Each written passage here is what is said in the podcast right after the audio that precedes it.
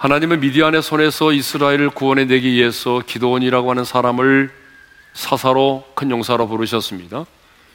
그런데 미디안 군대와 싸우기 전에 하나님은 그를 큰 용사로 싸움에 앞서서 무장시키시고 준비시키셨죠. 어떻게 하나님께서 기도원을 무장시키시고 준비시키셨습니까? 하나님께서는 그를 부르시고 불이 예물을 태우는 그 표징을 통해서 살아계신 하나님을 인격적으로 만나게 하셨습니다. 그리고 자신을 부르신 이가 하나님이심을 확인시켜 주었습니다.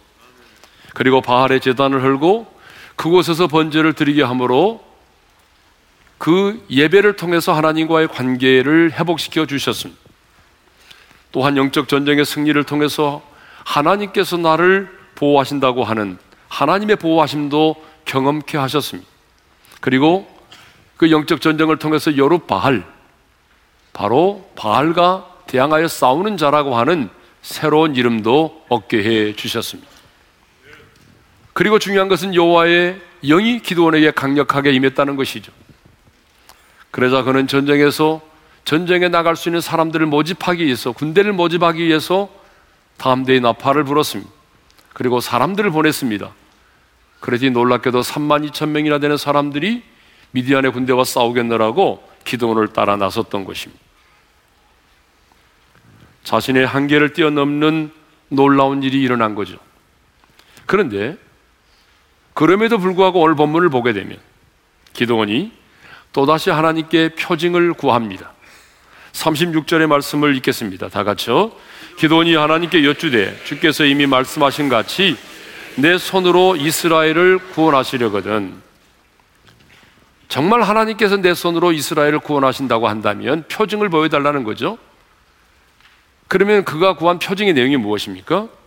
자, 37절 상반절을 읽겠습니다. 다 같이요. 보소서 내가 양털 한 뭉치를 타당 마당에 두리니 만일 이슬이 양털에만 있고 주변 땅은 마르면 내가 양털 한 뭉치를 준비해서 타당 마당에 둘 텐데 그 양털에만 이슬이 내리고 주변 땅은 마르게 해달라는 거죠. 여러분 사전을 보게 되면 이슬이라고 하는 것은 지표면은 가까이에 있는 풀이나 지물에 공기 중에 수증기가 응결하여 붙어 있는 현상이라고 되어 있습니다. 이 근동 지방은요 강수량이 적기 때문에 밤에 내리는 이슬이 굉장히 중요합니다. 그러니까 밤에 내리는 이슬을 통해서 식물들이 자라게 되죠. 그래서인지 몰라도 성경에는 이슬과 관련된 말씀이 참 많이 나와요. 무려 35회나 이슬이라고 하는 단어가 사용되고 있습니다. 우리가 잘 아는 것처럼 하나님께서 광야의 이스라엘 백성들에게 하늘에서 만나를 내리실 때에 그때도 보게 되면 이슬과 함께 만나가 내렸다라고 말씀하고 있고요. 또 거룩한 옷을 입고 즐거이 헌신하는 주의 청년들을 가리켜서 새벽 이슬과 같다고 말씀했고요. 호세아 14장 5절을 보게 되면 하나님은 내가 이스라엘에게 이슬과 같으리니라고 말씀하고 있습니다. 이렇게 성경에 보게 되면 이슬이라고 하는 단어가 참 많이 나오죠. 물론 사람들도 이슬을 많이 마시더라고요.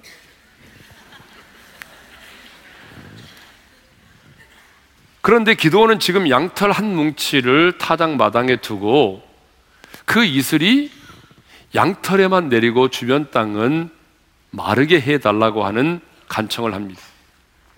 근데 여러분 이것은 과학적으로 결코 일어날 수 없는 일입니다. 왜냐하면 이슬은 공기 중의 수증기가 응결하여 붙은 현상이기 때문에 빨리 차가워진 땅이나 풀잎에 맺히기 때문입니다. 근데 여러분 양털 뭉치는 빨리 차가워지지를 않습니다. 그러므로 따뜻한 양털 뭉치에만 이슬이 내리고 그리고 주변 땅에 이슬이 내리지 않는다고 하는 것은 이것은 과학적으로 일어날 수 없는 일입니다. 그런데 38절을 보게 되면 그대로 되었다라고 말씀하고 있잖아요. 38절의 말씀을 읽겠습니다. 시작.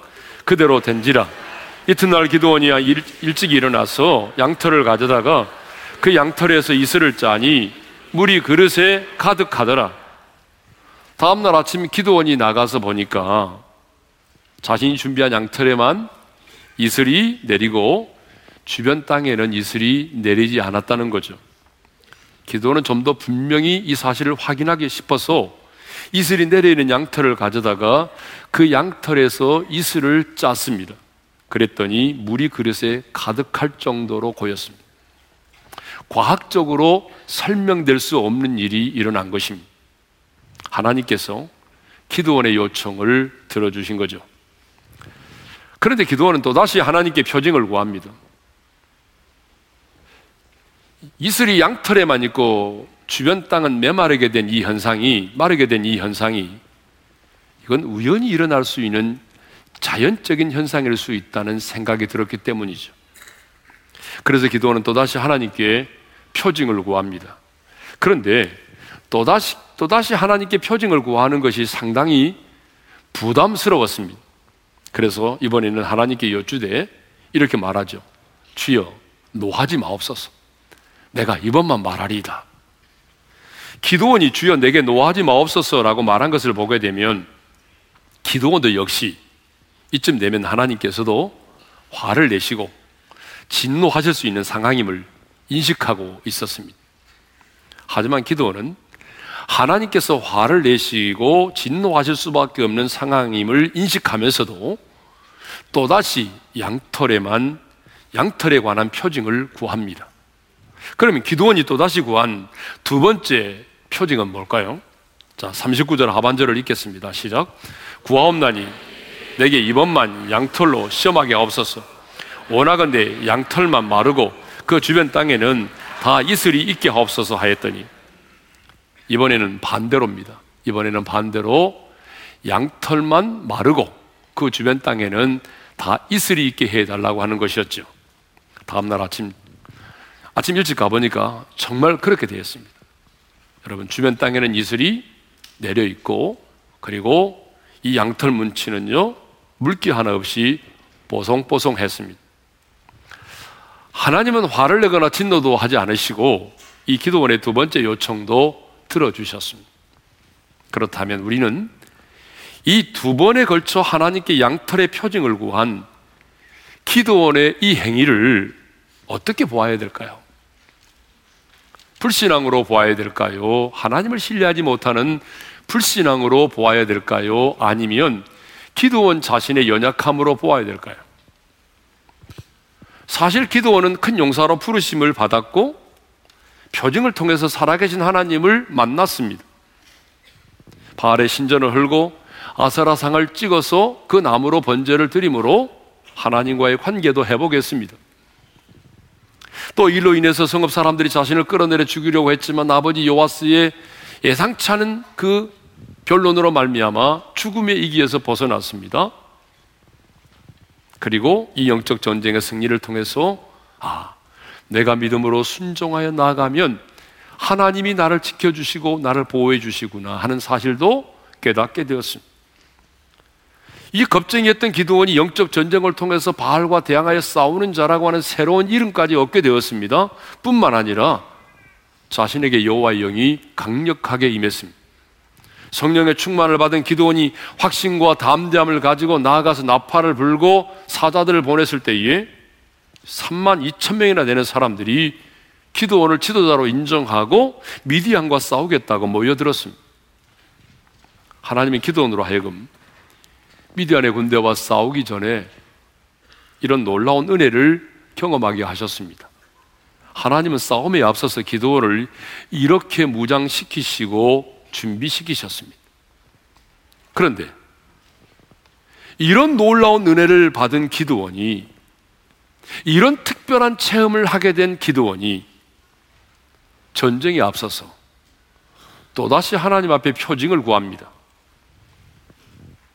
그래서 많은 사람들은 기도원의 이런 행위를 하나님에 대한 불신앙으로 생각합니다. 아니, 어떤 분들은 더 나아가서 기도원이 자신을 따르는 3만 2천 명의 사람들 앞에서 자기 자신을 과시하고 드러내기 위해서 이 양털의 표징을 구했다라고 말합니다. 그러면서 그 근거로 내 손으로 이스라엘을 구원하시려거든이라는 표현을 쓴 것을 보이게 근거로 이 말씀을 들고 있습니다. 내 손으로 이스라엘을 구원하시려거든. 이런 표현을 쓴 것을 보게 되면 기도원이 사람들 앞에서 자기 자신을, 자기 자신을 좀 드러내 보이고 싶고 과시하기 위해서 이 양털의 표징을 구했다는 것입니다. 평범한 청년이고 겁쟁이였던 기도원이 갑자기 영적 지도자로 부상이 되고 3만 2천 명이나 되는 사람들이 자신을 따르게 되니까 기도원이 영적으로 교만해져 가지고 이 사람들 앞에서 내가 뭔가를 보여야 되겠다 라고 생각을 해서 자신을 과시하고자 이런 양털의 표징을 구했다는 거죠. 근데 여러분 어떻게 생각하십니까? 이렇게 놀라운 은혜를 받고 성령의 충만을 받은 기드원이 또다시 하나님께 표징을 구한 것에 대해서 여러분은 어떻게 생각하십니까? 많은 분들이 이런 기도원의 행위를 하나님을 온전히 신뢰하지 못하는 불신앙이라고 생각을 합니다. 그리고 영적 교만 때문이라고 생각을 합니다. 그런데 저는 이런 기도원의 행위를 불신앙으로 보기보다는 기도원 자신의 연약함으로 보고 싶습니다. 제가 그렇게 보는 데는 두 가지 이유 때문에 그렇습니다. 그러니까 첫 번째 이유는 기도원의 이런 행위에 대해서 하나님께서 어떤 꾸중도 책망도 하지 않았다는 사실입니다. 자, 기도원은 하나님에 의해서 직접 부르심을 입었습니다. 그리고 부르심을 받은 날 불의 표정을 통해서 하나님을 인격적으로 만났습니다. 그리고 여호와의 영이 기도원에게 강력하게 임했습니다. 그래서 3만 2천 명이나 되는 사람들이 나가서 미디안의 군대와 싸우겠다고 자신을 따라 나섰습니다. 그렇다면 여러분 더 이상의 무슨 표징이 필요하겠습니까? 이쯤 됐다면 여러분 더 이상의 무슨 표적이 필요하겠습니까? 내가 반드시 너와 함께 하리니 네가 미디안 사람 치기를 한 사람 치듯 하리라. 이 약속의 말씀을 붙들고 여러분 큰 용사로 나아가 싸워야 되지 않겠습니까? 아니 하나님께서 그 정도로 자신을 준비시켜 주셨 주시고 무장시켜 주셨다고 한다면 군소리 말고 담대히 나가서 싸워야 되지 않겠습니까? 근데 기도는 나가 싸우지 않았습니다. 자신을 따르는 군대를 이끌고 미디안 연합군이 진을 치고는 이스라엘 골짜기로 나가야 되는데 나가지 않았습니다. 도리어 주께서 내 손으로 이스라엘을 구원하시려거든 이라고 말하면서 양털의 표징을 구합니다. 그것도 두 번이나 말입니다. 만일 여러분이 하나님이시라면 이 상황에서 가만히 있겠습니까? 여러분이 만일 이 상황이라면 화를 안 내겠습니까? 그런데 하나님은 어떤 책망도 꾸중도 하지 않으셨습니다. 사람도 아닌 전능하신 하나님께 이렇게 한 번도 아닌 두 번이나 표징을 구했다면 기분이 상할 만도 하지 않습니까? 사실 이런 행위는 하나님 앞에서 무리한 것이고 하나님을 모독하는 것이고 하나님을 무시하는 것입니다. 그런데 하나님은 기도원의 이 행에 대해서 화를 내거나 진노하지 않으셨습니다. 어떤 책망도 꾸중도 하지 않으셨습니다. 두 번의 표징에 다 응답해 주셨습니다. 왜냐하면 기도원의 이 행위를 불신앙으로 보는 것이 아니라 기도원 자신의 연약함으로 보셨기 때문입니다. 두 번째 이유는 하나님에 대한 신앙이 승리의 확신으로 이어지지 않았기 때문입니다. 기도는 양털의 표징을 통해서 양털의 표징을 하나님께 구하면서 모두 엘로힘이라고 하는 하나님의 이름을 사용했습니다. 여러분, 엘로힘이 뭐죠? 전능하신 하나님이라는 말이죠. 그러니까 기도원은 하나님께 이 표징을 구하면서 하나님이 전능하신 하나님이심을 알고 있었어요. 이미 그는 불의 표징을 통해서 나를 부르시고 내게 말씀하신 이가 전능하신 하나님이심을 이미 알고 있었습니다. 그런데 문제는 뭐냐면 그 전능하신 하나님에 대한 믿음이 승리에 대한 믿음으로 이어지지 못했다는 것입니다. 승리에 대한 확신으로 이어지지 못했습니다. 그러면 왜 기도원에게 승리에 대한 확신이 없었을까요? 하나님이 누구인지 몰라서입니까? 아니면 하나님을 만나지 못해서입니까? 아니면 하나님이 왜 나를 부르셨는지 그 하나님의 뜻을 몰라서입니까? 아닙니다. 기도원은 하나님의 관하에 들은 것이 아니라 직접 하나님을 만난 사람입니다. 하나님께서 왜 나를 부르셨는지 부르심의 이유도 분명히 알고 있었습니다. 왜냐하면 하나님께서 그를 부르시면서 큰 용사여 여호와께서 너와 함께 계시도다라고 말씀하셨고 내가 반드시 너와 함께 하리니 네가 미디안 사람 치기를 한 사람을 치듯 하리라고 이미 말씀하셨기 때문이죠. 그러니까 기도원은 하나님께서 미디안의 손에서 이스라엘을 구, 이스라엘을 구원하기 위해서 나를 부르셨다고 하는 것 알고 있었습니다. 그래서 기도원도 하나님께 표징을 구하면서 뭐라고 말합니까? 주께서 이미 말씀하심 같이 이 말을 두 번이나 합니다. 주께서 이미 말씀하신 같이 36절과 37절에 두 번이나 이 말씀을 하고 있어요. 그러니까 기도원은 누구보다도 자신을 부르시고 자신에게 말씀하신 이가 전능하신 하나님이심을 알고 있었습니다. 그런데 또다시 주께서 내 손으로 이스라엘을 구원하시려거든 이라고 말하면서 양털의 표징을 구합니다. 왜냐하면 승리에 대한 확신이 없었기 때문입니다. 하나님께서 이스라엘을 미디안의 손에서 구원하실 것이라고 하는 그 확신은 있었습니다. 그런데 문제는 나같이 벌품없고 연약한 나를 통해서 하나님이 이스라엘을 구원해 내실 것이라고 하는 그 믿음이 흔들린 것입니다.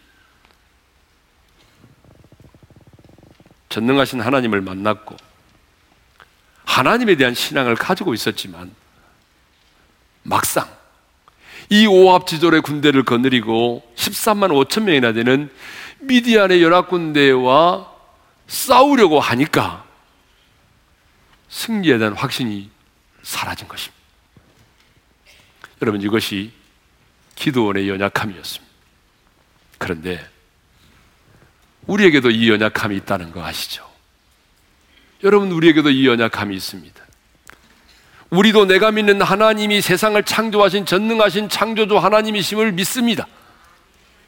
아멘 안 하세요? 여러분, 우리는 내가 믿는 하나님이 말씀으로 세상을 창조하신 전능하신 하나님이심을 믿습니다. 그래서 전능하사 천지를 창조하신 하나님을 내가 믿사오며라고 고백하지 않습니까? 그런데 문제는 뭐냐면 전능하신 하나님에 대한 신앙이 우리의 삶의 현장에서는 내가 당하고 있는 고난의 현장에서는 내가 싸우고 있는 영적 전투의 현장에서는 승리의 확신으로 다가오지 않는다는 것입니다.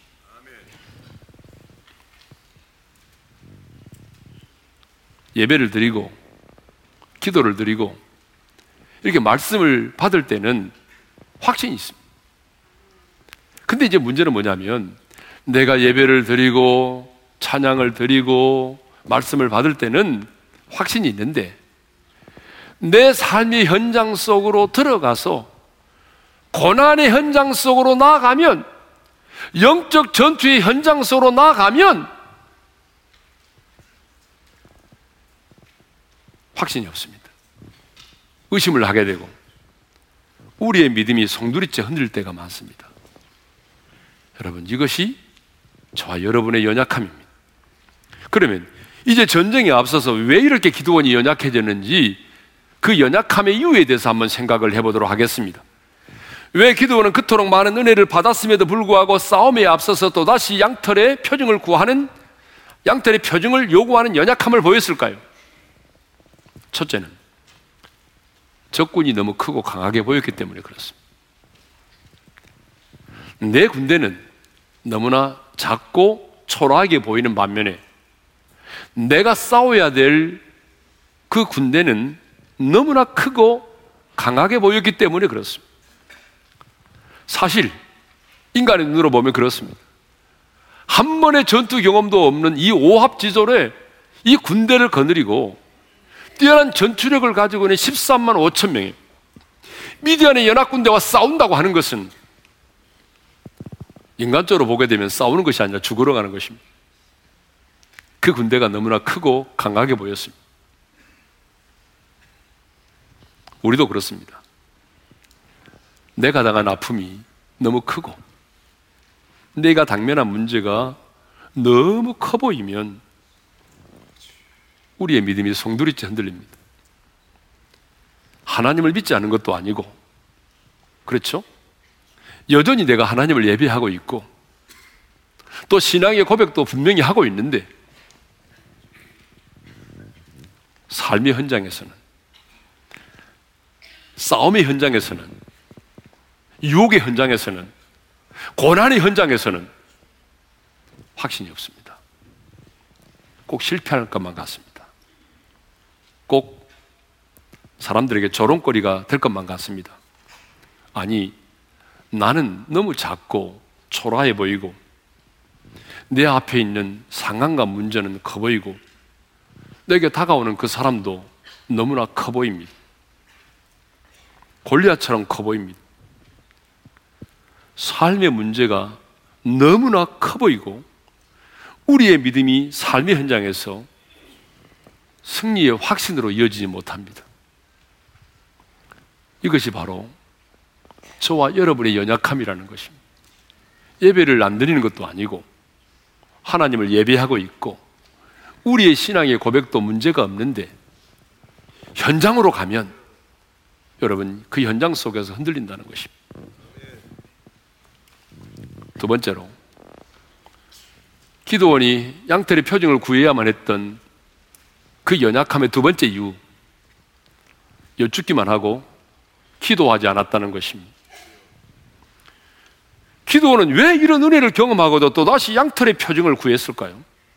아니, 기도원은 왜 그런 놀라운 체험을 하고서도 막상 싸우려고 하니까 적군의 군대가 자신의 군대보다 더 크고 강하게 보였을까요? 왜 기도원은 하나님에 대한 확신이 승리에 대한 확신으로 이어지지 못했을까요? 그것은 기도원이 전쟁에 앞서서 하나님께 여쭙기를 냈는데 양털의 표징을 구하는 그 여쭙기는 냈는데 하나님의 도우심을 구하는 기도는 하지 않았다는 것입니다. 제가 말씀을 준비하면서 아무리 봐도 기도는 하나님께 여쭙기만 했지 기도는 하지 않았습니다. 만일 기도원이 여호와의 영이 자신에게 임하고 3만 2천의 군대가 미디안의 군대와 싸우겠느라고 나섰을 때에 기도에 무릎을 꿇었다고 한다면 그는 양털의 표징을 구하지 않았을 것입니다. 저는 분명하게 믿습니다. 기도원이 하나님의 영이 자기에게 임했고 자신을 3만 2천의 사람들이 미디안과 싸워보자 한번 붙어보자 라고 따랐을 때에 그들에게 나아가기 전에 우리 함께 기도합시다. 두 손을 들고 하나님의 보호자 앞에 하나님 도와주십시오. 하면서 기도의 무릎을 꿇었다고 한다면 그는 연약한 모습으로 하나님께 또다시 표징을 구하는 그런 표징을 구하지는 않았을 것입니다. 그런데 그는 기도하지 않았습니다.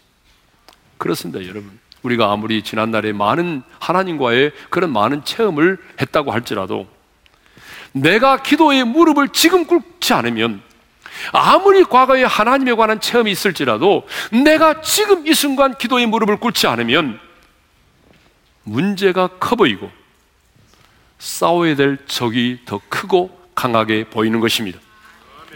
기도하지 않으면 하나님이 보이지 않습니다. 여러분, 하나님은 보이지 않고 문제만 더 커 보이는 것입니다. 사람도 커 보입니다. 그래서 실제 현장에서 우리 믿음이 작동되지 않아요. 아무리 내가 과거에 하나님에 관한 체험이 있을지라도 지금 내가 기도의 무릎을 꿇지 않으면 우리의 믿음이 현장에서 작동되지 않는다는 거예요. 그런데 기도의 무릎을 꿇으면 그래서 하나님의 임재 속에 들어가면 그래서 내가 하나님의 은혜의 보좌 앞에 나아가면 하나님이 보이기 시작합니다. 손바닥만한 구름이 보이기 시작합니다. 그리고 커다란 문제도 작아져 보입니다. 그렇게 두려움으로 다가오던 그 사람도 작아져 보입니다. 그래서 무릎이 떨리거든 무릎을 꿇으라는 말이 있어요. 여러분 인생을 살다 보게 되면 무릎이 떨릴 때가 있습니다. 기가 막힌 일을 당할 때가 있어요. 그렇게 무릎이 떨릴 때 우리 어떻게 해야 됩니까? 여러분 무릎을 꿇어야 합니다. 그러면 아무리 크고 커다란 문제라 할지라도 하나님의 임재 속에 들어가면 여러분 문제는 작아져 보입니다. 그리고 우리는 우리 연약함을 이겨내고 하나님께서 행하시는 일을 보게 될 것입니다. 저는 또다시 양털의 표정을 구하는 이 기도원의 모습을 보면서 아니 기도원을 대하시는 하나님의 모습을 보면서 중요한 사실을 깨달았습니다. 여러분 그 중요한 사실이 뭔지 아십니까? 그것은 우리 하나님은 신앙의 수준에 따라서 그 사람을 대하신다라고 하는 것입니다. 여러분 제가 하나님이었다고 한다면요.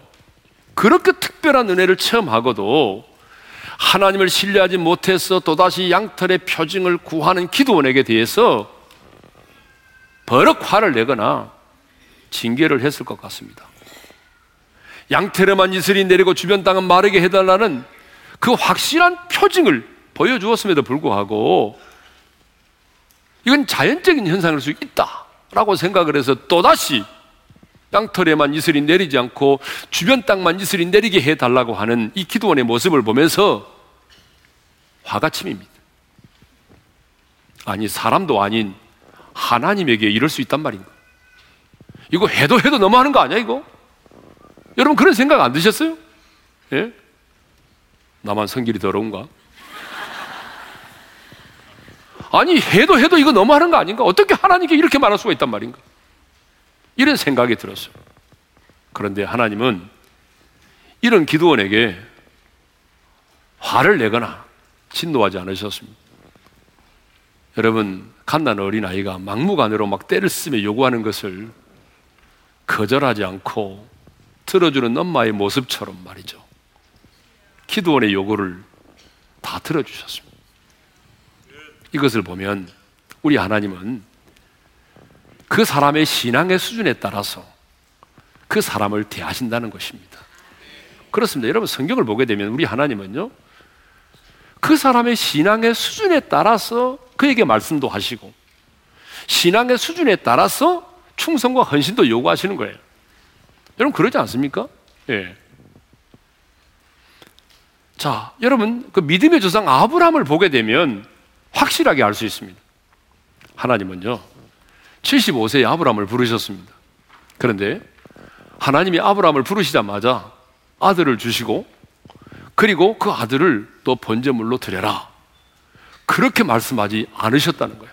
왜냐하면 여러분 아브라함이 하나님의 부르심을 받아서 말씀을 따라왔지만 그 부르심을 받았을 때의 초기 신앙, 아브라함의 처음 신앙은 형편이 없었습니다.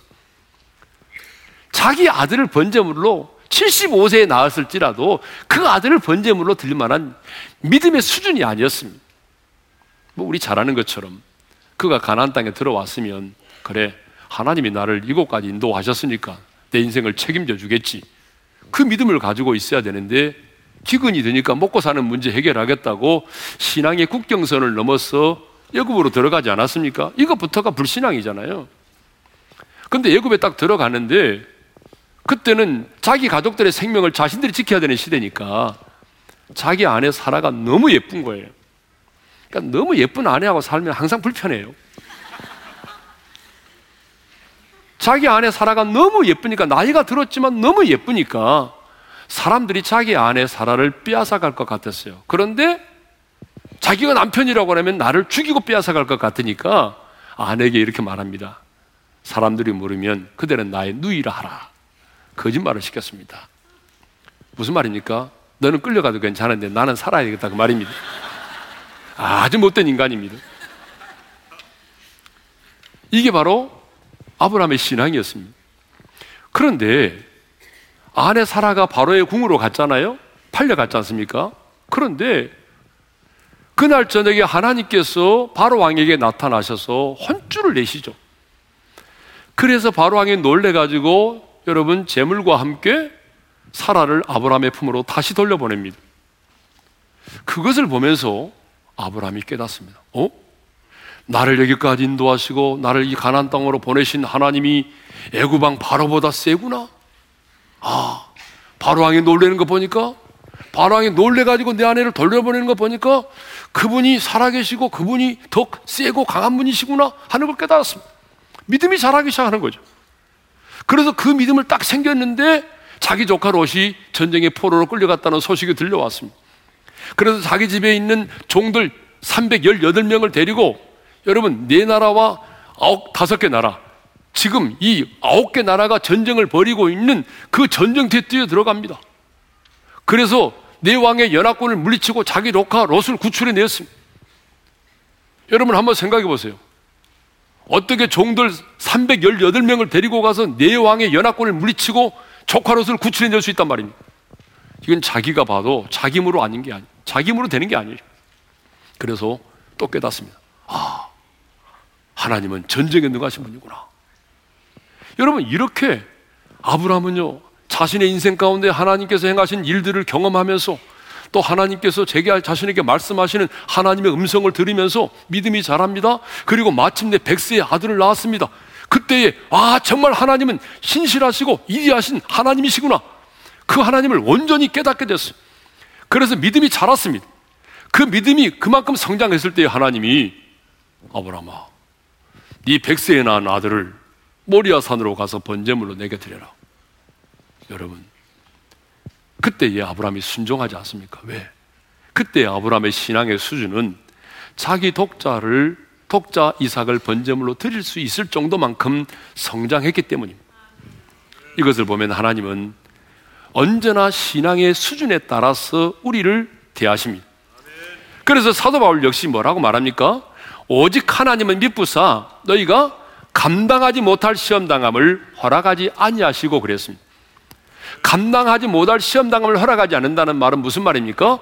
하나님께서 우리에게 어때요? 시험을 주실 때도 믿음의 분량에 따라서 감당할 수 있는 사람에게 시험을 주신다 그 말 아닙니까? 우리 하나님은 언제나 그렇습니다. 하나님은 언제나 믿음의 수준을 따라서 말씀하시고 그 믿음의 수준을 따라서 그에게 헌신과 충성도 요구하시는 겁니다. 여러분, 유치원 아이에게 대학생 시험 문제 풀라고 그러면 풀겠습니까? 우리 사람도 그러지 않아요. 사람도 누군가를 대할 때에 여러분 눈높이로 대하지 않습니까? 그 수준에 맞게끔 말하지 않습니까? 어린아이가 칭을 대고 뭐 한다고 해서 뺨 때리는 부모 봤습니까? 그럴 수가 없어요. 우리 인간도 그러는데 우리 하나님은 더더욱 그렇습니다. 그래서 우리 하나님은 우리의 믿음이 어린아이의 신앙에 머물러 있지 않고 우리의 믿음이 장성한 분량까지 성장하기를 원하십니다. 그래서 사도 바울은 예배소 4장 13절에서 이렇게 말합니다. 다 같이요. 그리스도의 장성한 분량에 충만한 데까지 이르리니 주님이 우리에게 요구하시는 믿음의 성장의 수준의 목표가 어디니까? 그리스도의 장성한 분량까지 우리의 믿음이 성장하기를 원하신다는 것입니다. 그러니까 여러분 우리의 우리의 믿음은 끊임없이 성장하고 또 성장해야 됩니다. 해가 거듭될수록 우리의 믿음이 자라야 됩니다. 그런데 내가 목회를 하면서 보니까 놀라운 사실이 있습니다.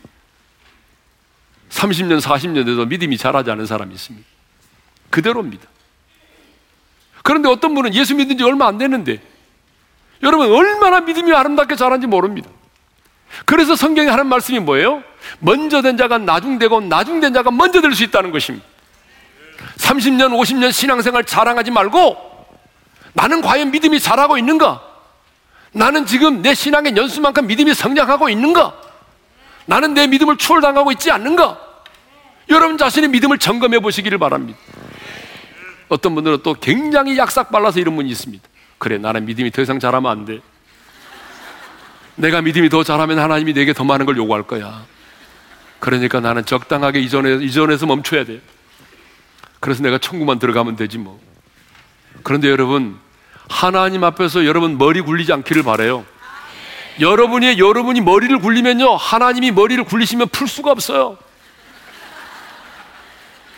그래 약삭 빠르게 믿음 여러분 머리 굴리려고 하지 말고 여러분의 믿음이 성장하기를 바랍니다.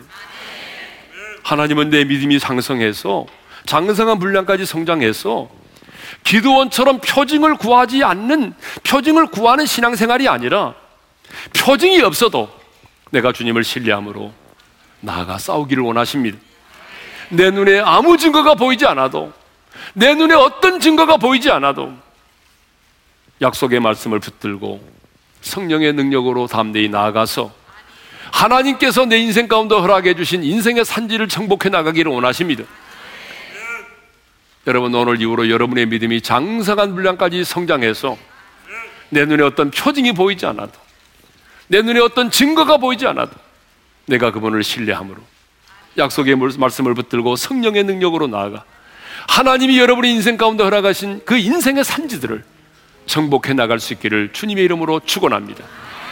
우리 찬양하십시다. 주님이 주신 땅으로 주님이 주시는 담대함으로 수많은 적들과 경관상이 나를 두렵게 하지만 나는 주님을 신뢰함으로 나아가겠습니다. 이 고백으로 찬양합니다. 주님이 주신 땅으로 한 걸음씩 나아갈 때에 수많은 적들과 견고한 성이 나를 두렵게 하지만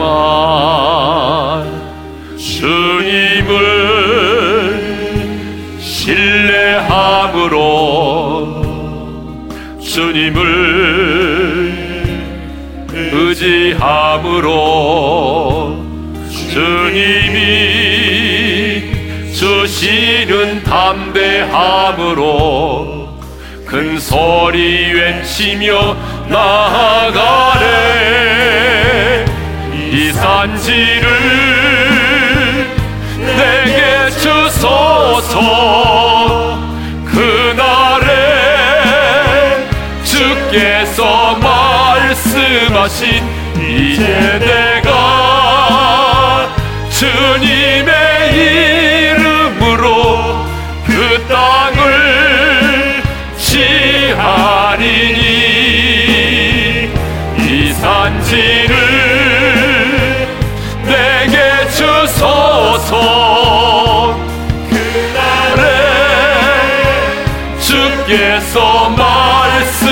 말씀하신 이제 내가 주님의 이름으로 그 땅을 취하리니